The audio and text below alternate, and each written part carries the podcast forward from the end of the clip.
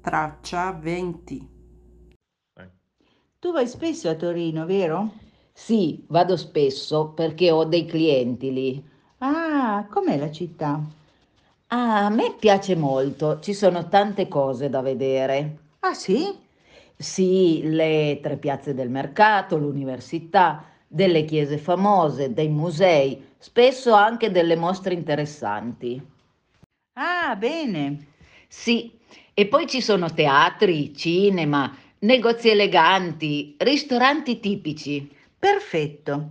E conosci anche un albergo tranquillo in centro?